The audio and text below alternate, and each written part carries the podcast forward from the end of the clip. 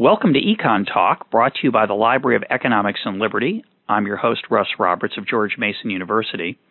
My guest today is Michael Munger.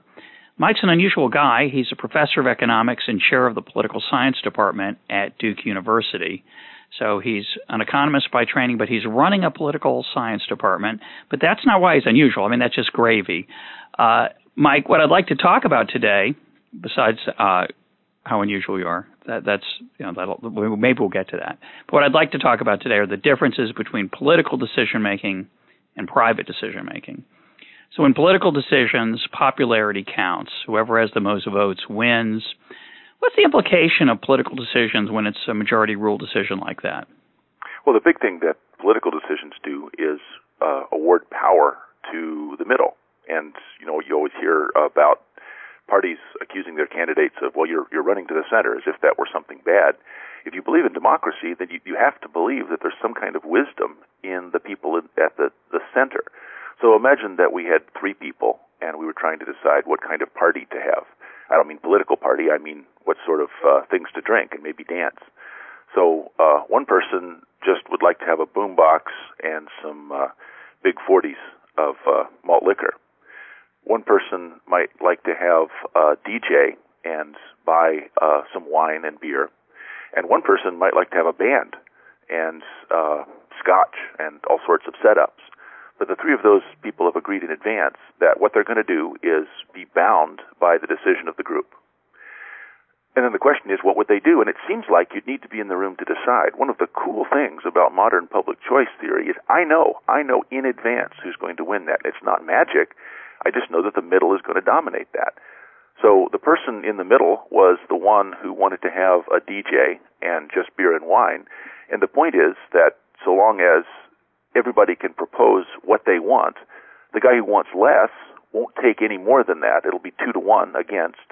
And the person who wants more won't take any less than that. It'll be two, two to one against. So there's no alternative that will beat that middle or what public choice theorists call the median. So in that example, we've got uh, somebody who's who's the cheapskate, the sort of middle person, the extravagant person. Uh-huh.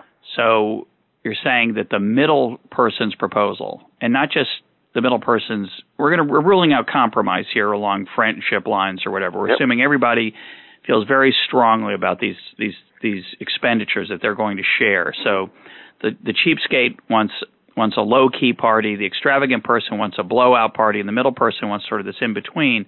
So the, the the claim of modern what you call public choice theory, which is the interface between economics and politics. Yeah, that's, that's where I live. Right. Uh, Lucky you. Well, uh, you, you said I run a political science department. I mostly run after it. yeah, it's the old herding of cats. Uh, so these these uh, these three people, if they're not going to compromise and they're only going to vote their what they really care about, you're saying that the the middle person always gets his or her way. Yep. Now ex- explain why that's true again. Well, exactly what that per- that person's perfect desire will always be what wins the election, and everyone else is going to be disappointed. And that's the other thing that I think we should emphasize before I go back to try to explain it we're talking about a situation where a group of people have decided in advance that one and only one solution is what we're going to do. So there's some kind of one size fits all. Right, we're all going to the same party. You yeah. can't have a quiet party while I have a fancy one. Right, and I can't just have a party by myself. Right. They, they've decided that they're going to party together. The only question is how much are they going to spend. The other thing is they've also agreed to pay one third of whatever size of a party they go with. Mm-hmm. So that it's it's you're, you're betting with house money here. You're whatever we decide, we're going to share the cost three ways. Well, that sounds fair. And so, in that uh, intellectually appealing uh, rule, set of rules, uh, what's the outcome? Well, let's suppose that the cheapskate person says, let's do what I want. And the other two both want more than that, so they'll vote against him. And let's suppose that the person who wants the blowout party says, let's do what I want.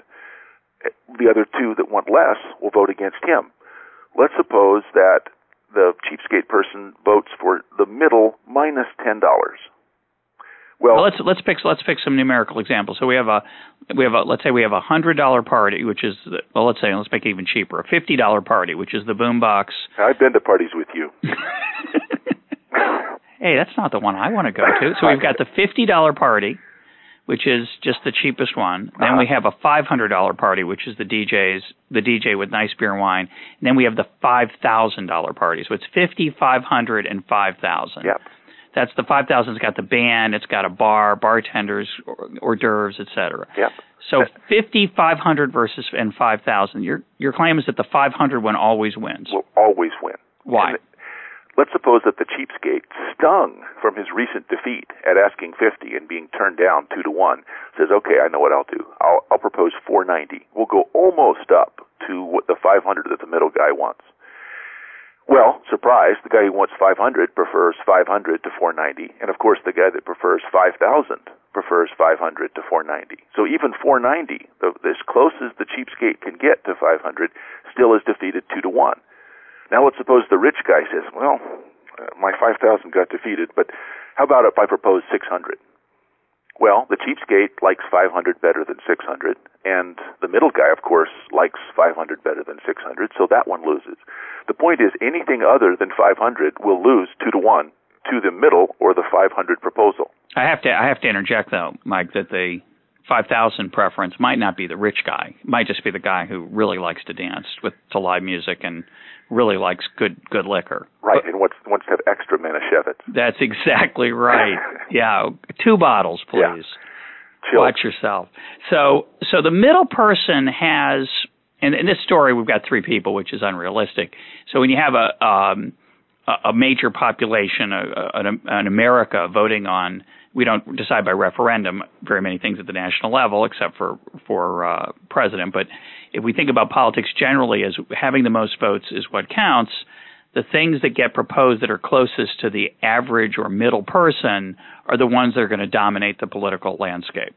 Yep, and so we we, we might call the, the what public choice theorists call that is the median. It's exactly the average. It's the median. So there's a dictator out there somewhere, and he's median Joe. He's not average Joe. He's median Joe. We may not know quite who he is, but proposals that appeal to him, and it could be median Jane. But the things that propose to meet that are that appeal to median Joe or median Jane are the ones that dominate the political discourse. And of course, they're not literally dictators. If they decide they want something extravagant or cheap, they're suddenly not in the median anymore, and they they don't get their way. But yeah. the but that middle block or or that that cluster of uh, preferences around the middle is able to garner a majority uh, because of the uh, its ability to defeat proposals on either side. Yeah, no, nothing else can can defeat it, and it might be frustrating because you might want something more. You might want something a lot more, and you think you have a good argument, but I don't know if Median Joe is going to listen. He might be watching Survivor, Fredericksburg. Uh, right, that's evidently a popular show. Uh, so yeah, that's what Median Joe and Median Jane watch. Uh, it's a nice example actually because uh, you would you would think that uh, we'd we'd all be stuck with Survivor if TV choices were the same as political choices. So every night there'd be uh, Survivor and American Idol and nothing else. And yet TV doesn't work that way, does it?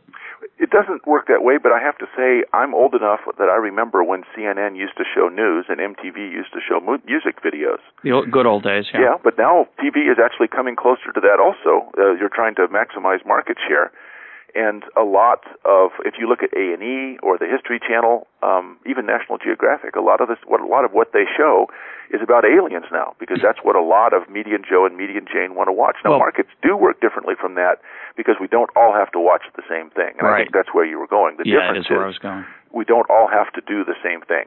And if you look it- at when you were going back to the good old days, I thought you were going to go back to the. See, I don't know. If, how, I don't think you're old enough. How old are you, Mike? I'm 48. Yeah, okay, I'm 52. So uh, you are old enough to remember the really good old days. You know, back in the 19th century. No, I mean back in the uh, middle-ish part of the 20th century when there were three or four channels Yeah. uh, that you got.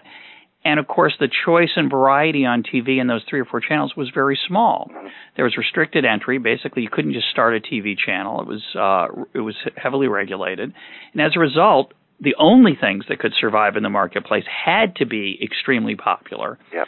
But with the explosion of, of cable offerings and satellite, now the potential for niche channels like the Food Network or the History Channel, Or some really great dramas on HBO, Right. where, where you can take chances. totally different. And that now, now the TV landscape more mirrors the automobile landscape, the food landscape, the shirt landscape, the clothing landscape, the shoe landscape.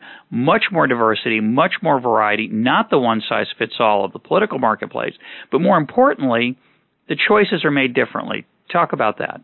Well, the way that things work in markets are there there are two differences. One is that every consumer gets to make his or her own choice, and so the power of the median doesn't matter as much.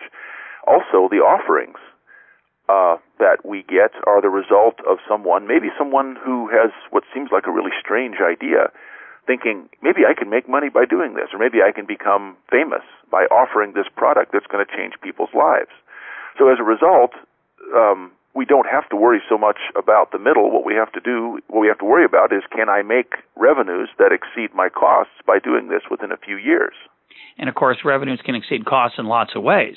Uh, they can exceed costs because so many people buy something that's barely profitable, the so-called making it up on volume, or because you make a product that only a few people want, but they're willing to pay a lot for it.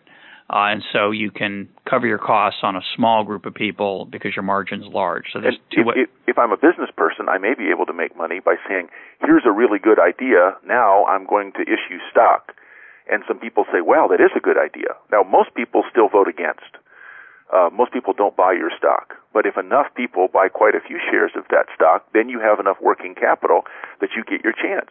So I think the big difference is that in, in the public sector, um, we've all agreed in advance we're all going to pay into this. Whatever decision is made, we have to pay.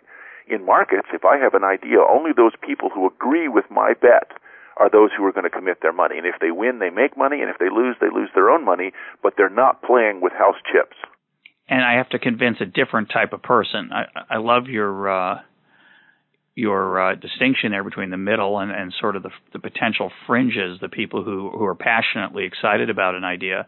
So if I want to get an idea going in the in the public sector, whether it's welfare reform or subsidy to some new innovation or some regulation that that that is uh, supposed to make the country better, whether it's a minimum wage or whatever it is, I have to convince large groups of people, and essentially that involves convincing the middle person.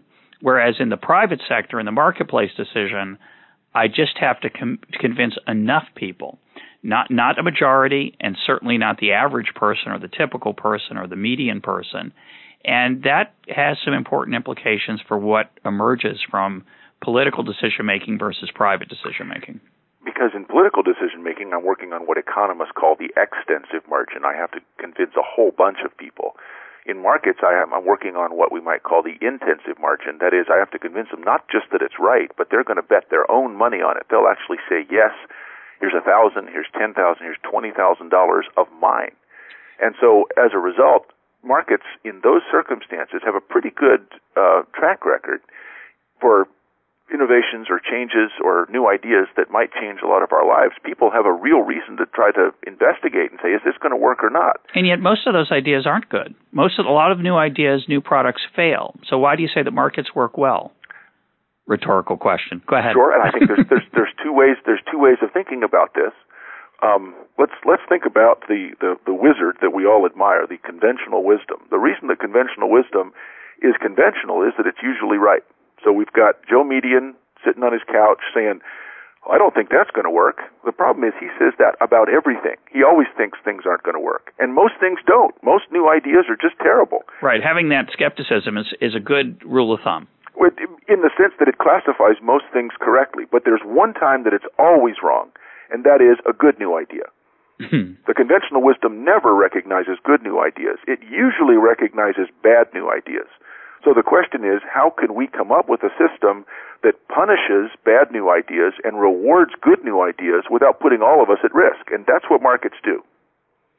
Tell us how. Give me, give me, give me an example. Well, I saw an invention the other day. Um, the uh, it was it was designed to keep your dog or cat uh, happy if you had to leave for a week or so. And it was an automatic pet petter. They called it the pet away. And it, I think it cost a thousand dollars, and your dog or cat would sidle up to it, and this plastic hand would come out and pet the back of the dog or cat and say, good doggy, or good cat, and you could record your own voice for this. Um, it turns out that it didn't sell very well, and it disappeared almost immediately. Is this a real product, Mike? I'm not. I'm not making sample? it up. Google it. Google it, pumpkin. You'll pet find it. Away. Pet away. Yes, sir. It, it, it's a repulsive concept. I can see why it would struggle to make it in the park marketplace. A lot of repulsive things don't struggle, though. I've, I've pet, no pet rocks, not pet away, but yep. pet rocks made a lot of money. Yep. So I don't get to decide. You don't get to decide. Somebody makes a bet with their own money, and if people like it, they win. If they don't, they're the ones who pay all the costs. But your general point is that is that if we put new products up to a political decision, a, a national referendum, because of the skepticism of the average person, which is a good general rule of thumb. It is it is correct on average. It, a lot of good new ideas and them. bad new ideas would be rejected. Yep, all all good new ideas would be rejected is the problem. And as a result, uh, putting those decisions in the political marketplace basically empowers the average person, whereas in the private marketplace, uh, the power is in the hands of the risk taker, who often overestimates. Yeah, usually. The, the, often overestimates the the likelihood of success because most of them fail, but not all of them do. but I want to come back come back to, to your claim that that the that the median person is skeptical. Uh, don't aren't there some ideas that that surely are so obviously great that that people are going to recognize them, and if they were decided politically, we'd all get behind them? I wish that were true. Uh, there's some, I think, some bad ideas about regulatory policy and education that the median person believes that are just false. But there are some products that we now all take for granted that at first the median person would have rejected. C- can I tell you a story about two Steves? Sure.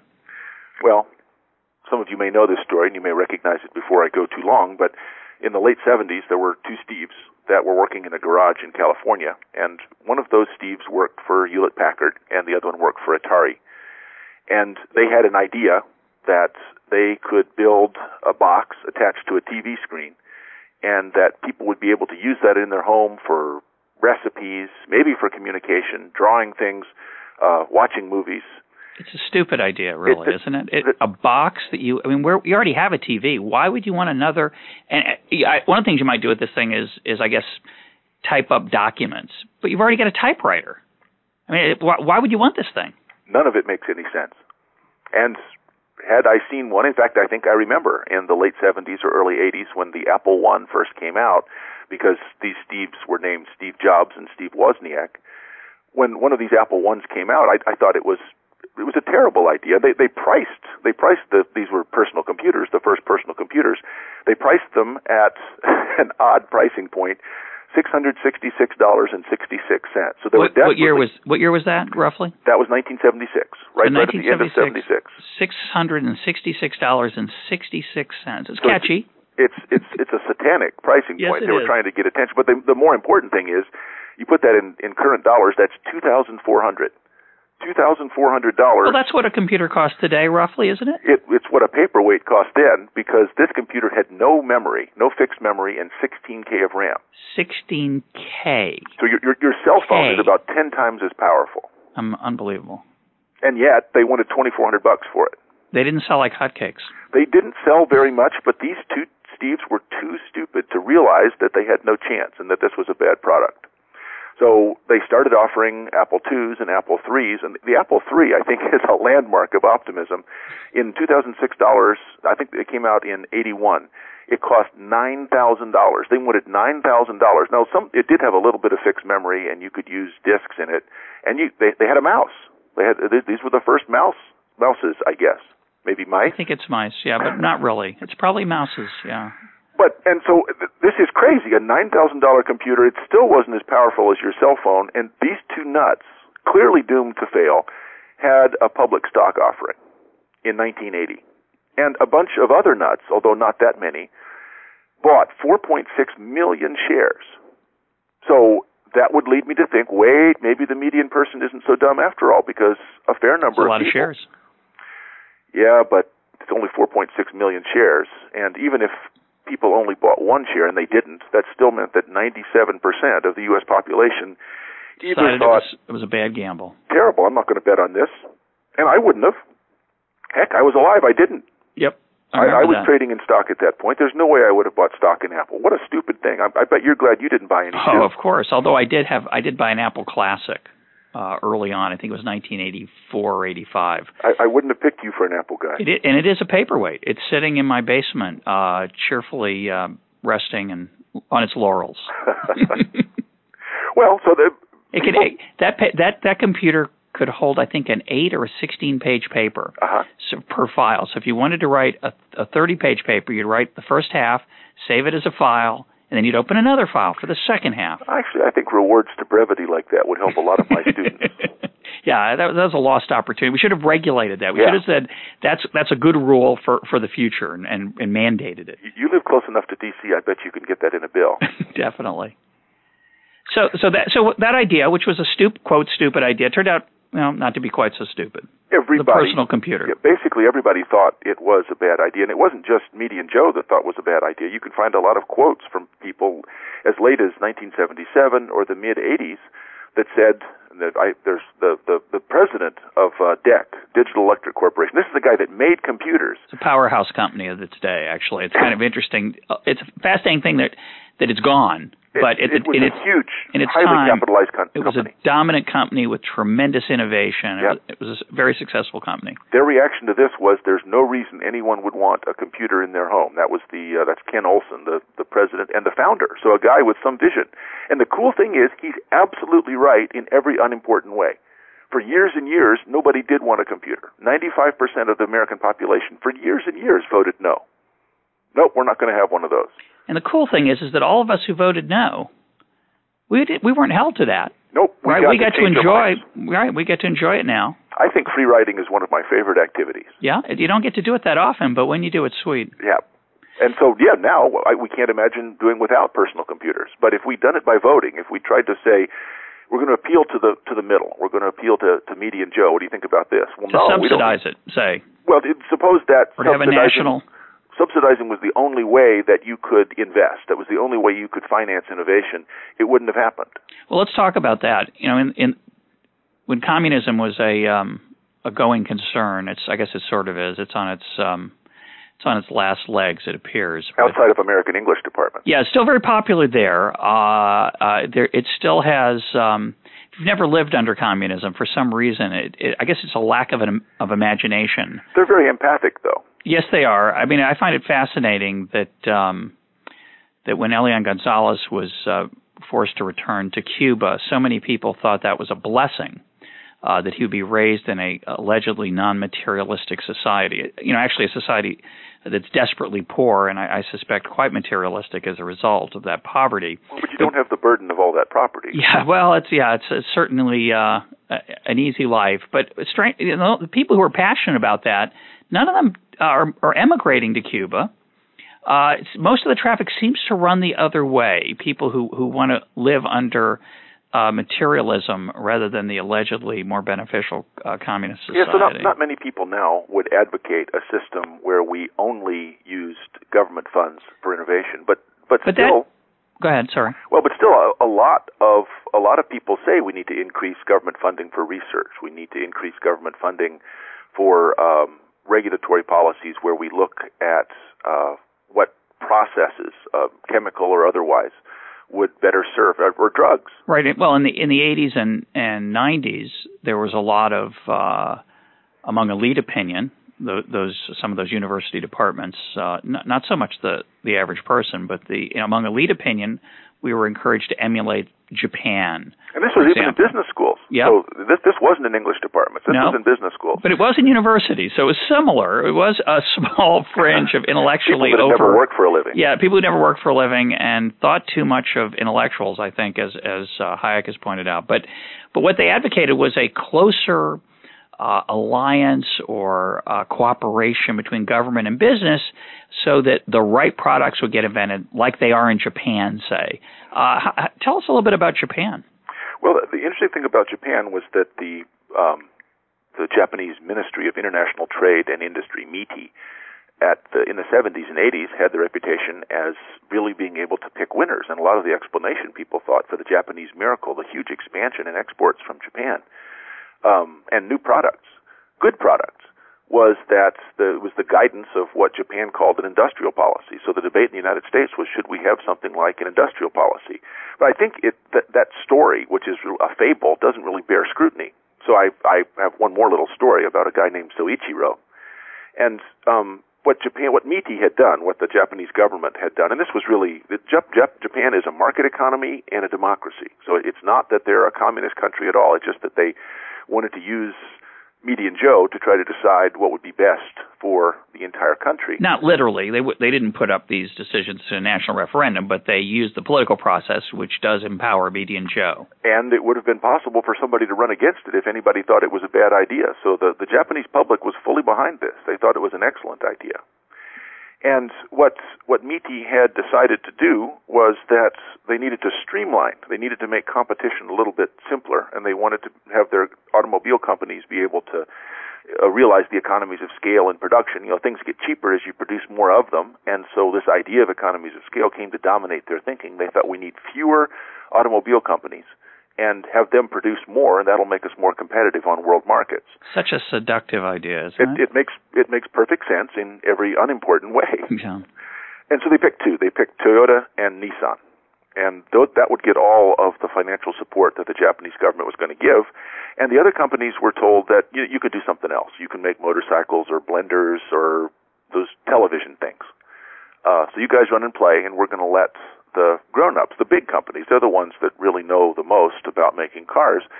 But there was this this one guy, Soichiro, and it, people that knew him uh, will describe him as he was a prickly guy. He was a difficult person. He was terrible politically, and so it's unusual for a Japanese businessman. He didn't spend a lot of time drinking sake and playing golf. He, he didn't really like people. He was a misanthrope.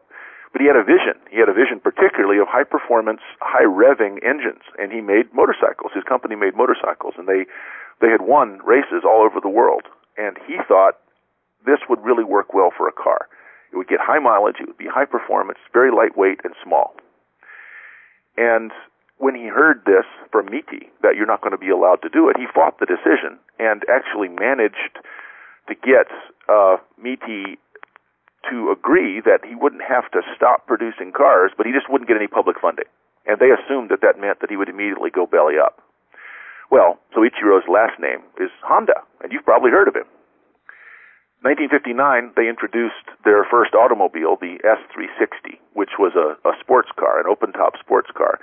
And it, it wasn't great. It sold pretty well, but it sold really well in Europe and the United States. It was, it, it, and the reason was it was extremely cheap, and the performance was remarkable. It, it performed almost like a race car. Now, when you think of a Honda now, you actually think probably of Median Joe. So here's here, we are free riding again. A car that a lot of people would have thought that won't work because they, they don't have government funding and they don't have these huge economies of scale. They, as you produce more, it gets cheaper. Um, Honda now is a very standard car for people all over the world. It's one of the largest sellers. And had the government of Japan had its way, Honda wouldn't exist. So the vaunted uh, vaunted cooperation between uh, government industry maybe isn't quite as romantic as as we're as we're told. No, the, Mr. Honda, in fact, hated the government and fought them every chance that he that he got, and as a result, that was why he succeeded. Now, most people aren't as enamored of Japan as they once were. Uh, you know, the, all those folks. I always find it fascinating that all the people who told us we should imitate Japan and and um, have more government business cooperation, which I, I think is just a remarkably bad idea. I mean, it's hard to imagine a, a worse idea. Uh, of I don't I don't think we should have the Department of Motor Vehicles in charge of motor vehicles. Yeah, that's a beautiful way of putting it. Uh, it could be a bumper sticker there. um, and those on the other side could have the bumper sticker: "Let the Department of Motor Vehicles be in charge of motor vehicles." Yeah. That's, that's a slogan everyone would rally behind. If, if, if that's the opinion, if that's really what they want. But you don't. It's interesting. I was just going to say that it's strange to me that the people who told us how great Japan was and um, how we ought to imitate them, they're quieter now. Uh, you don't get a lot of mea culpas out of out of those folks. They don't uh, concede publicly that they they made a, a horrible set of policy recommendations. Now that even though it's obvious now that it's a horrible set of recommendations. Well, Russ, I, I think you're being unfair, and here's the reason. Markets themselves and market processes are an innovation that's hard for the average person to understand it's hard to, to understand the fact that individual people acting in all these different contradictory ways add up to something that benefits us all. It, it doesn't make sense unless you've thought about it quite a bit. The public education in economics in the United States, I think, is pretty deficient. So it's it's easy enough to blame people, but I actually think they're not convinced. They still think that government planning and a kind of one size fits all solution to everything, even regulatory policy, is the way to go. Well, I want to come back to that, but I want, I want to stick with this point about what's attractive in today's political world. So there aren't a lot of people outside those English departments who think we ought to have a command and control economy, a top down communist uh, state. There aren't a lot of people now who think that we ought to have uh, a government consortium with Detroit, say, because they understand that the incentives there are going to get messed up. I think people have either because of that theoretical understanding about incentives or because Japan has uh, been uh, struggling for now about 10, 15, 10 years or so of mediocre economic performance. The, the, the, the the glow is is off there. Um, people aren't as excited about that, but you still see lots of enthusiasm for one size fits all government mandated solutions. Give me some examples of that. Well, I think in the United States, we don't think enough about the fact that there's a boundary line between what's mine as an individual and what's ours as a group. And so if we think we have a problem, the first solution we have is to ask ourselves, what are we going to do? I think the first question you ought to ask yourself is why do you think there's a we? Why do you think that a one size fits all solution is the right answer to begin with? And I guess I can think of a number of examples that may seem a little jarring to someone who hasn't thought much about markets. So, um, well, imagine that instead of having a policy, one of the things I think that's going to come down the, the pike pretty soon is some sort of uniform standard, a national standard for ethanol. So we want to have less dependence on foreign oil. Well, we've got a standard now, right? There is a minimum amount. Every gallon of gas sold in the United States, I think, has ethanol in it, doesn't it? I don't know if it, if it's at the gallon level or at the company level, but there has to be a certain amount. But it's going to be more. There's there's a push for more because it's supposedly going to reduce our dependence on foreign oil and save energy because it's well, so efficient. Why not do this? Why not have a pump where one of the buttons that I can choose is the mix that I want between ethanol and gasoline. Why, why do we need a standard at all? And if I don't want any, that's okay. If I want all ethanol, that's okay. Well, I think the claim would be I don't think this is really what's driving our ethanol policy. I want to come back to that. But I think the claim would be well, you might selfishly choose uh, no ethanol, let's say because it's cheaper, but you'd be ignoring the externalities, the harm you're, you're causing others. When you choose all uh, refined oil, petroleum, and, and buying quote regular gasoline and that's ethanol free, you would be ignoring the pollution you'd be causing and the uh, dependence on uh, unstable foreign regimes that might fund, subsidize terrorism and the instability in the Middle East. So, what ethanol does by forcing a national standard on people, we force them to take account of the consequences of that decision. That seems like a nice idea if those things were, well, if if we're not all persuaded to the same extent of the correctness of those things, so suppose that a lot of us believe the argument that you just made, we're welcome to buy ethanol. Having a one size fits all solution means that even those of us that aren't convinced have to do the same thing. So I guess I would say the answer would be if you think that the problem is ethanol is too expensive, um, let's put a tax, a, a larger tax on gasoline and then just let people choose their own mix, not have a, a one size fits all requirement. That's a great example. Uh, I can't help but bring up that when uh, the catalytic converter was uh, uh, required of all gasoline, uh, of all cars, all cars are required to put a catalytic converter on. Yeah. And the goal is a very good goal, clean air. Uh, the idea would be just the one we've been talking about that if you had to pay for a catalytic converter, you'd always have a temptation to avoid the cost and let other people breathe the dirty air. You'd be breathing it too, but your contribution would be so small that you'd rationalize it and say, I'm not going to pay for that. I'll let other people pay for it. And then no one would buy it. The air would get dirty. So the argument was we have to require a catalytic converter. It's an interesting argument. It's a good argument on the face of it. Of course, at the time, it turned out there was a car, It actually turns out to be a Honda, that met the clean air standards of the time without a catalytic converter. But Washington required Honda to buy the catalytic converter as well, even though their engine was clean. Uh-huh. I'm sure it had nothing to, to do with the fact that American car company, I think it was GM, but I'm not sure. It could have been Ford. I think it was GM had the patent on the catalytic converter, uh-huh. and so this was just a political payoff to a special interest. So here, here's an interesting case. This is a, a subtler version than what we've been talking about the average person thought, yeah, clean air, that's a good idea, and we should force people to do that because on their own they might make the wrong choice. They were convinced of that logic, just like the case of, in theory, for ethanol. I don't even know if it's true for ethanol, but uh-huh. in theory, it's reasonable for the average person to feel that way.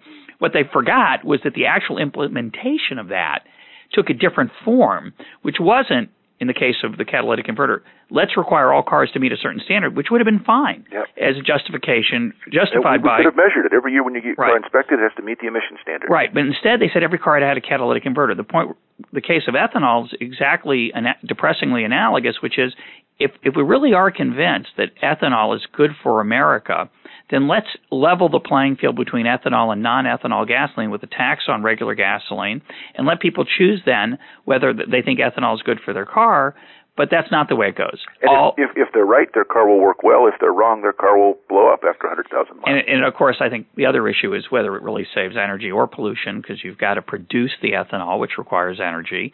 Yeah, and, petroleum-based fertilizers. And of course, you've got to.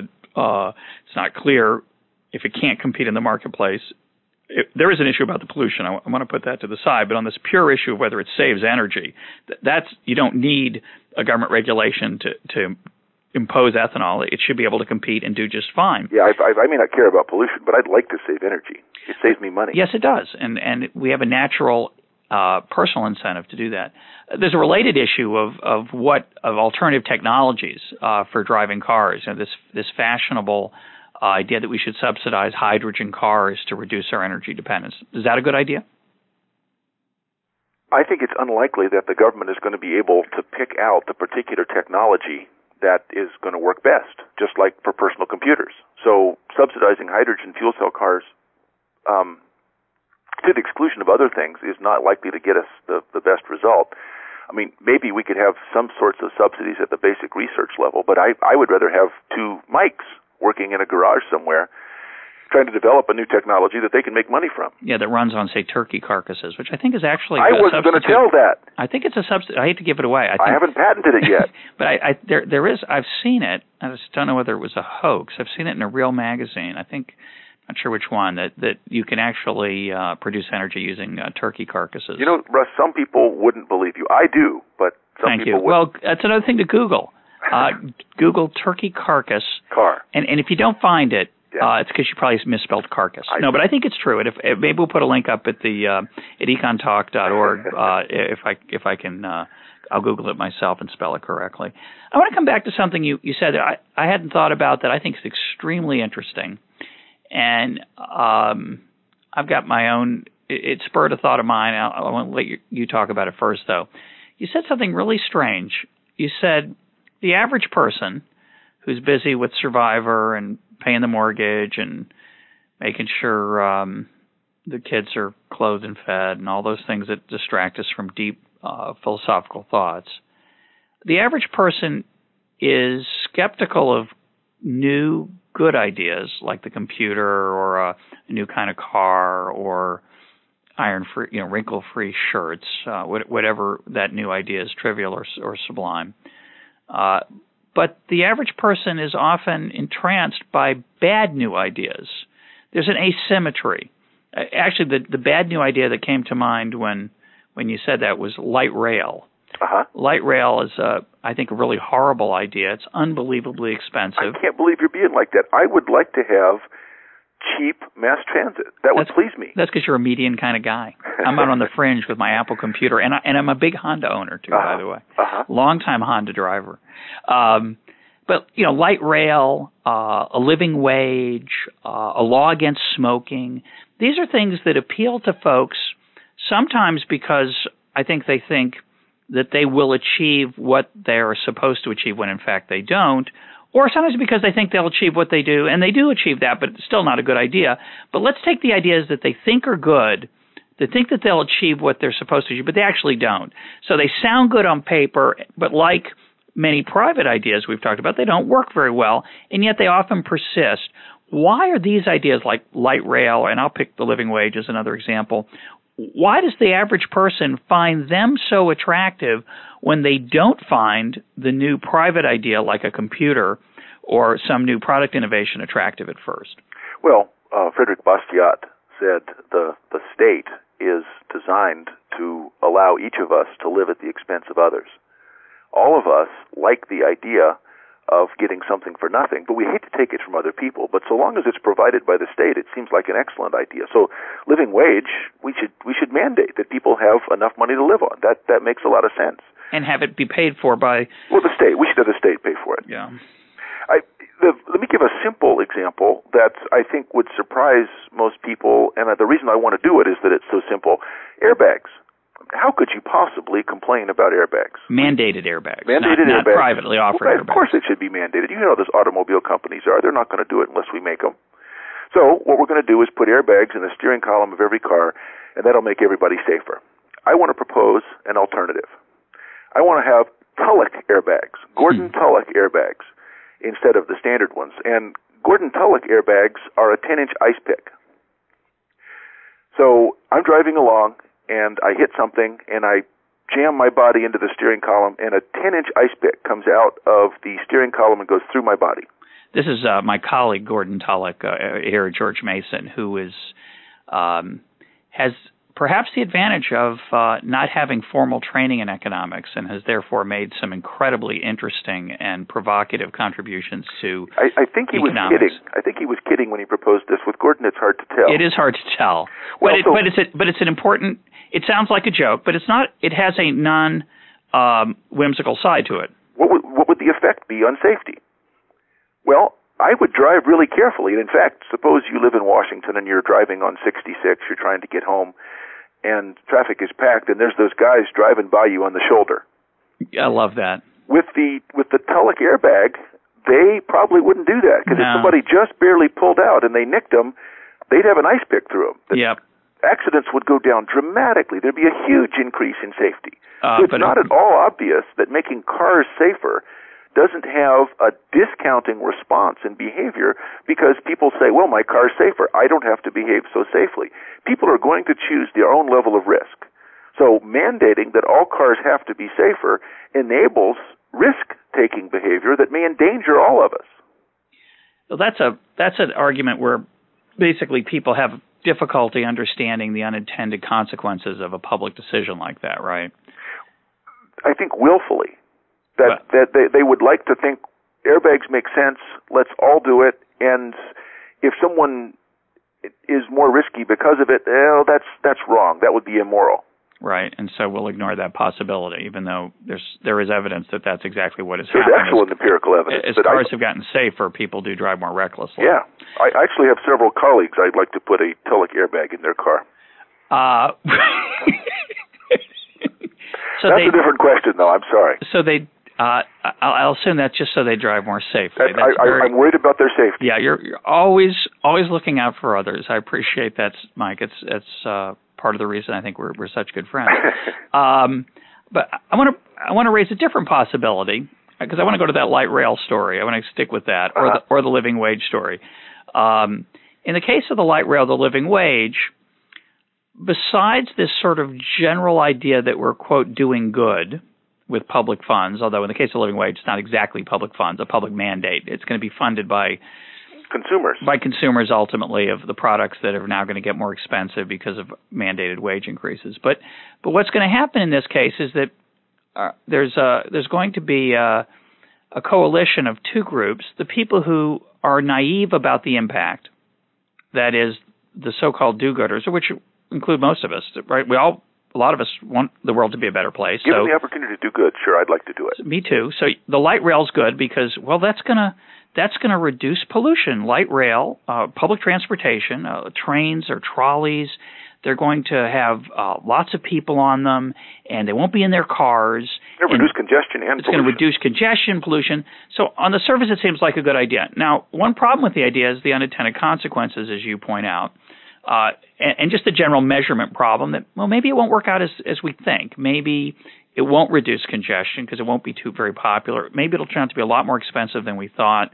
Maybe more people will move into the city as a result of this, and that'll create more pollution elsewhere and congestion in other streets, et cetera. So there are all these the complexities of this are obvious.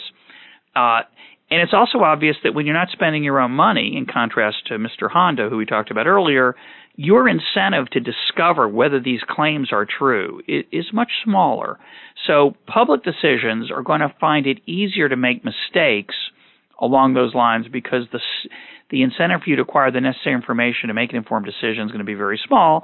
You're going to be spending that time on Survivor, the mortgage, your kids, your spouse, and as a result, oh, it sounds good. I'm for it. There's that other part though that's really nasty, which is the special interest. The manufacturer of the rail cars in the light rail thing is going to be out there, and this is a part of a theory that uh, I've heard Milton Friedman talk about. Bruce Yandle at, at Clemson has spoken about it. It's it's the bootleggers and Baptists. It's the self-interested people who who want to ban liquor on Sunday because they want to sell their illegal uh, still produced alcohol, and they ally with the high minded moral Baptists who are against drinking because it's the work of the devil. So you've got these environmentalists who say, well, this, this light rail thing's going to be great because it's going to reduce pollution. And then you have at the same time the not so attractive group of folks, the manufacturers of the light rail, who have a vested interest.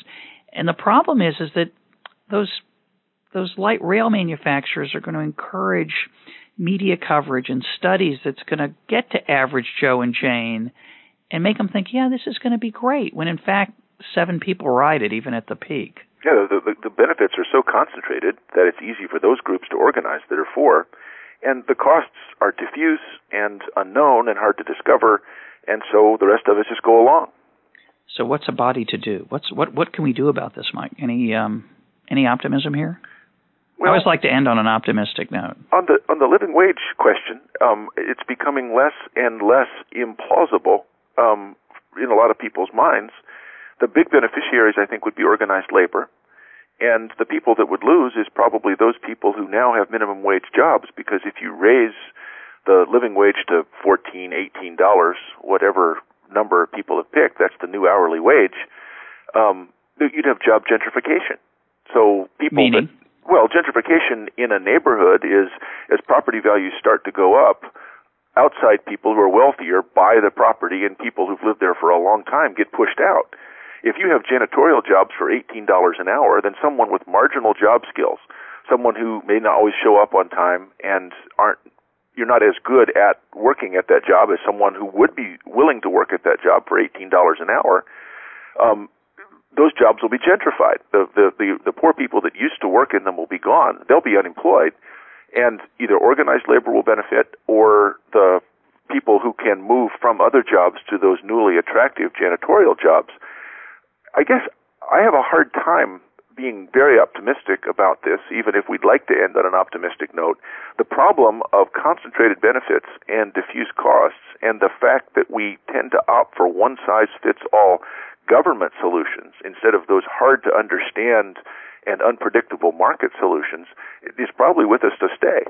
Uh, no doubt, I, but I do think there's some grounds. For, let, let, me add some optimism, and you can react. Well, that's pretty bad it. if you're the optimistic guy. Well, I'm an optimist at heart. I, I, I'm a uh, I'm an optimistic uh, cynic. I, I don't I don't think that's a. It sounds like an oxymoron, but um, I understand this this political problem that we've been talking about uh, this whole time, which is the political process tends to focus on the average person. And when you add in the special interests on top of that, the average person is going to have, uh, there's a temptation for the special interest to deceive and dissuade and uh, manipulate the average person, which leads to political outcomes that are pretty, can be pretty gruesome. Um, or even without I'm the, for the optimistic part. Even without the special interest, the average person's not well informed, and as a result, often advocates things that are bad ideas. So, I think for me, the optimism comes in a couple places. One is people do learn about really bad political ideas. So, even though there's a romance about socialism and communism, uh, it's pretty much off the political table in the United States. What's considered? Let me be, say that more clearly. It's off the table uh, very few serious people advocate uh, the communist model. And I think that's for a simple reason. The appeal of it's still there, which is we're all sharing. It's not motivated by greed. Uh, we all decide for each other. It's a beautiful thing. Except we saw it in practice. It didn't work very well. You know, millions of people were killed as a result. And there are people who then respond and say, yeah, but it's never really been tried. But even that argument just doesn't carry the weight it used to carry. It's just dead. And I think um, price controls are dead in the United States of the direct kind. We still have a lot of indirect price controls. We talked about this in a previous podcast with Milton Friedman. But price controls are dead mainly due to experience. Anybody who was alive in the 70s who knew anything about life saw that price controls on gasoline in the 70s led to lines – uh, violence in those lines, unbelievably unpleasant experiences trying to plan something because you didn't know whether you could get gas or not. And so even though we had gas go up to three dollars and more a gallon in the last few months, there wasn't a demand for price. There was a, some people demanded it. Yeah, there were calls for it. There were calls for it. Some politicians grandstanded about it, but it didn't happen. It didn't have enough political traction, and I think it didn't because even though the average person doesn't can't draw the graph that I get my students to understand about price controls, didn't matter. The average person just had a skepticism about it. So I think the living wage is a good example. I think the idea of the living wage is is very appealing to people, but a very short amount of logic, like the the logic that you just provided, and some experience can dissuade people from it. And Mayor Daley in Chicago just stood up to the city council and vetoed a, a living wage ordinance in, in Chicago that was going to apply to big box retailers. I don't think he did that because he's a principled person who believes in markets. We have lots of evidence to the contrary, or that he believes in economic freedom. He did it because I thought he think I think he believed that the average person in Chicago understood it was a bad idea, even though it was rom- there was some romance behind it. So there's some. I think we make some progress. Well, I, I, hope you're right, and I, I have to say that uh, activities like this podcast that uh, Liberty Fund is doing, I hope contributes to that kind of economic education. Uh, that's a lovely thought. Uh, let's close there. My guest today has been Mike Munger of Duke University. For more Econ Talk, go to econtalk.org, econtalk.org, where you can comment on this podcast and find links and readings related to today's topic. I'm your host, Russ Roberts of George Mason University. Thanks for listening.